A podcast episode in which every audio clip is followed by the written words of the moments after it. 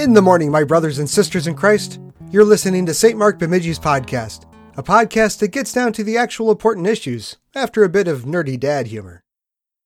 And if you'll allow me to get out my inner sci fi geek for just a moment, a wise Klingon commander once said, Only a fool fights in a burning house.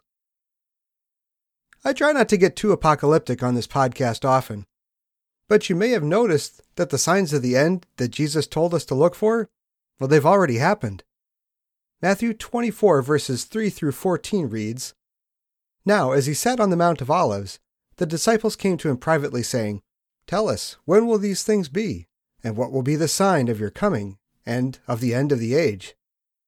And Jesus answered and said to them, Take heed that no one deceives you. For many will come in my name, saying, I am the Christ, and will deceive many. And you will hear of wars and rumors of wars. See that you are not troubled, for all of these things must come to pass, but the end is not yet. For nation will rise against nation, and kingdom against kingdom, and there will be famines, pestilences, earthquakes in various places. All these are the beginning of sorrows. Then they will deliver you up to tribulation and kill you, and you will be hated by all nations for my name's sake. And then many will be offended, and will betray one another, and will hate one another. Then many false prophets will rise up and deceive many. And because lawlessness will abound, the love of many will grow cold.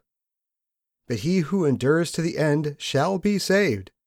And this gospel of the kingdom will be preached in all the world as a witness to all the nations. And then the end will come. Does it sound familiar? I don't even like to watch TV, and if I turn on any 24 7 news channel, I'll probably get to hear 90% of these prophecies fulfilled before the next commercial break. My point isn't to terrify you, but to focus you. Focus on what's important faith in Christ and building that up. There are many people I have a hard time getting along with, people I disagree with on politics, finances, lifestyle, fashion. I'm sure you do too. Our job as Christians isn't to win an argument, gain influence over friends, or power, or an election. It's to tell all of the love of Christ and what he has done for us. Paul exhorts us in Romans 10 how then can they call on the one they have not believed in? And how can they believe in the one whom they have not heard? And how can they hear without someone preaching to them? Time is obviously short. Our house is on fire. Don't be afraid to tell the love of Christ to someone that by their outward appearance makes you feel awkward or what you know about them makes you want to not talk to them. Our meditation today comes from Acts 10 and continues my thoughts here on what truly matters in this life. The text for Easter Monday is recorded in the book of the Acts of the Apostles, chapter 10, beginning with the 34th verse. So Peter opened his mouth and said, Truly, I understand that God shows no partiality, but in every nation, anyone who fears him and does what is right is acceptable to him. As for the word that he sent to Israel, preaching good news of peace through Jesus Christ, he is Lord of all. You yourselves know what happened throughout all Judea, beginning from Galilee after the baptism that John proclaimed, how God anointed Jesus of Nazareth with the Holy Spirit and with power. He went about doing good and healing all who were oppressed by the devil, for God was with him. And we are witnesses of all that he did both in the country of the Jews and in Jerusalem. They put him to death by hanging him on a tree. But God raised him on the third day and made him to appear not to all the people, but to us who had been chosen by God as witnesses, who ate and drank with him after he rose from the dead. And he commanded us to preach to the people and to testify that he is the one appointed by God to be judge of the living and the dead. To him all the prophets bear witness that everyone who believes in him receives forgiveness of sins through his name. So far, the reading. In the name of the crucified and risen Jesus, Amen. One does not have to be of the governing elite One does not need to be rich, or for that matter, poor. One does not need a college degree or hold a prestigious position at an elite university. One does not need a special license, ID, or special qualifications. Neither does one need to be born into the right family or know the right people or have the right experience or hold the proper credentials, like Jew or son or daughter of Abraham. To set forth one's own person or good works or accomplishments is to set oneself forth by the word of God's law. The law of God demands do this, don't do that, and be this way, namely, holy as God is holy. To the law, there are no exceptions, uh, no exemptions as to you or your status. God's law is not a respecter of persons. God is not a respecter of persons, and he shows no partiality. His law says what it says, and it means what it means. The word Holy Spirit employs here is quite pointed, in that it means literally that God does not look upon the face of people, that is, the outward face, form, and bearing of people. Such does not influence the judgment of the Lord at all. For with God there is no distinction, will say St. Paul. For all have sinned and fall short of the glory of God, and by the deeds of the law shall no person be justified before God. People are only justified by God's grace as a gift through the redemption that is in Christ Jesus, whom God put forth as a propitiation by Jesus' blood, to be received by faith. All this is from God. God must do it, because no sinner can. Sin is no respecter of persons. One common sin infects all of us. It is God who is in Christ Jesus reconciling the world unto himself, not counting our trespasses and sins against us. Not me or you or who we are or who we think we are. God regards all people through Jesus, through Jesus' blood and righteousness. Because without the shedding of his blood for us, there is no forgiveness of sins, there is no reconciliation with God.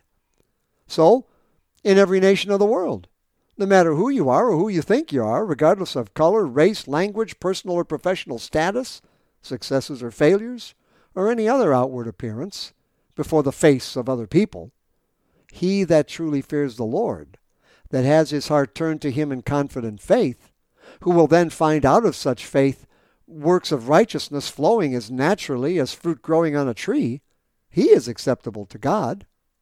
Therefore, Christ Jesus had to be made like his brothers in every respect, so that he might become a merciful and faithful high priest in the servants of God, to make such a full and complete blood sacrifice for the sins of the people. Peter says this of Jesus, for you. Jesus didn't come breathing terrors and threatening judgments against you.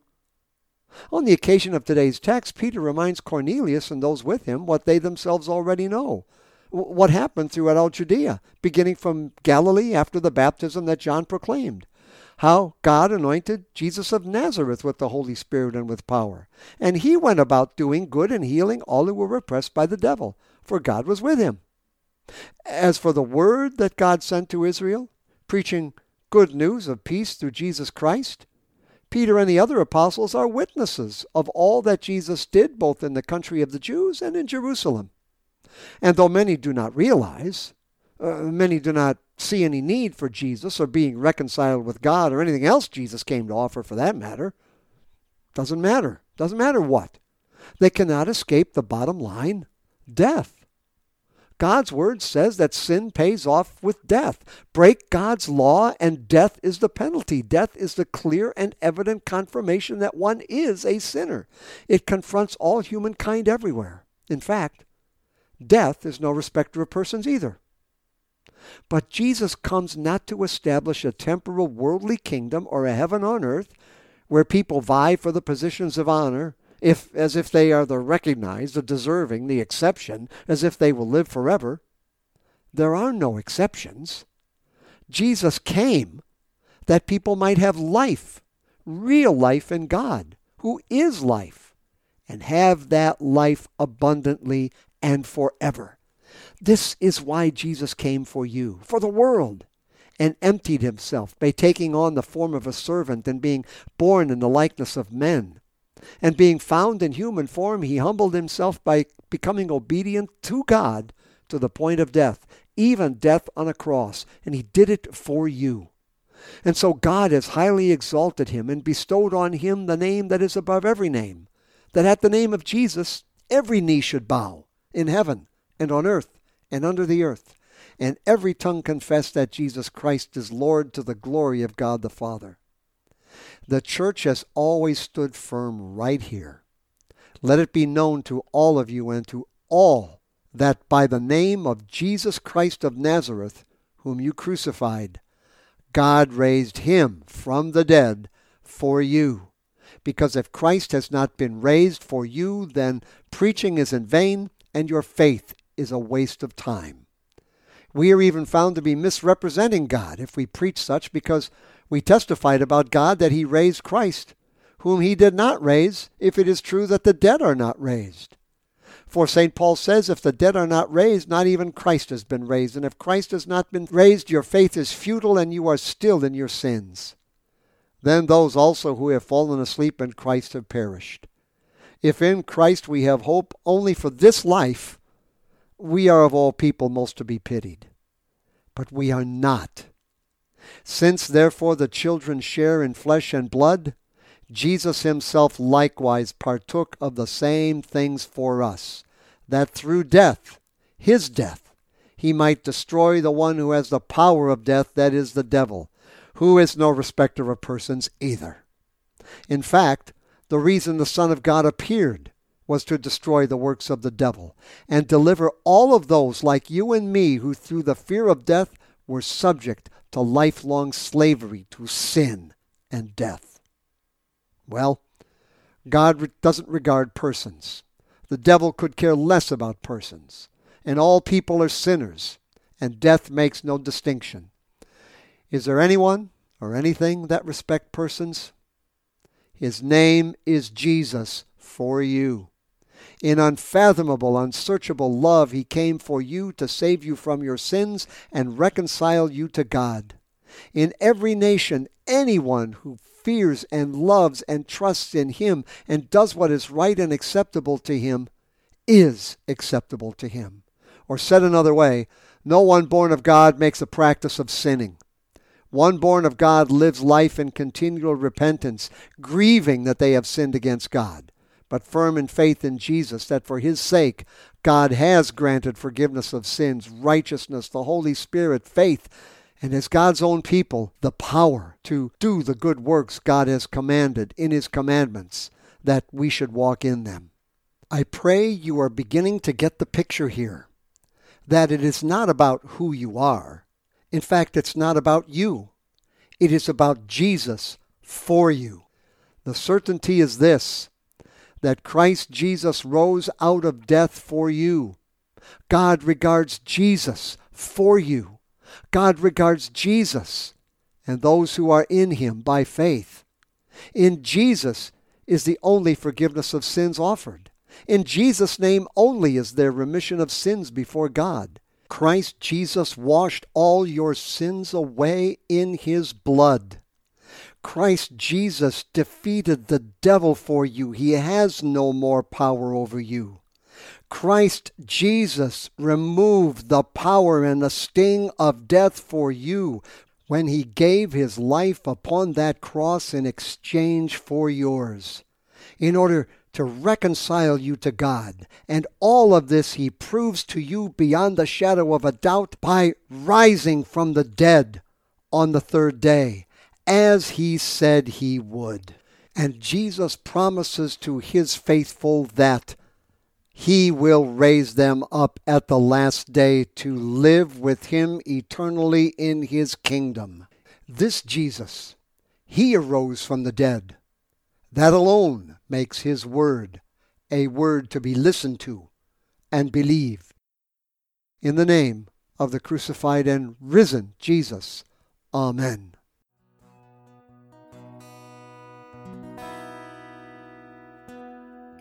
We hope that today's meditation on God's Word has enriched you. Divine services are held right here in Bemidji, Minnesota at 8 a.m. and 10:30 a.m. on Sunday mornings. Sunday school and adult Bible study is also offered between our Sunday services at 9:15 a.m. Our church services are live streamed at 8 a.m. on Sunday mornings and are available afterwards on our channel, St. Mark Lutheran Church Bemidji. If you're listening or watching this podcast, you are cordially invited to join us in person next week and every week. This is our fourth year producing this podcast, and there is a large archive of devotional material online available if you want to learn more about God and His Word. Visit www.stmarksbemidji.org or look in the show notes in this podcast for a link to this and many other meditations on God. You can also search for St. Mark Bemidji on YouTube to find our channel. If you have any questions or you would like more information about our church and its ministry, please visit our website, which is once again www.stmarksbemidji.org. All scripture readings are taken from the Holy Bible, New International Version, copyright 2011, and are used by permission from Zondervan.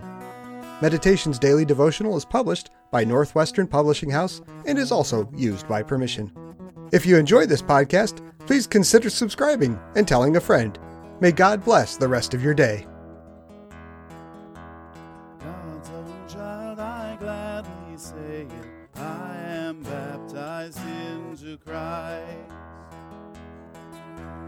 He, because I could not pay it, gave my full redemption price.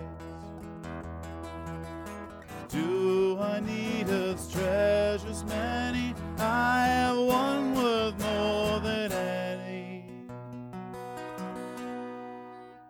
that brought me salvation free, lasting to eternity.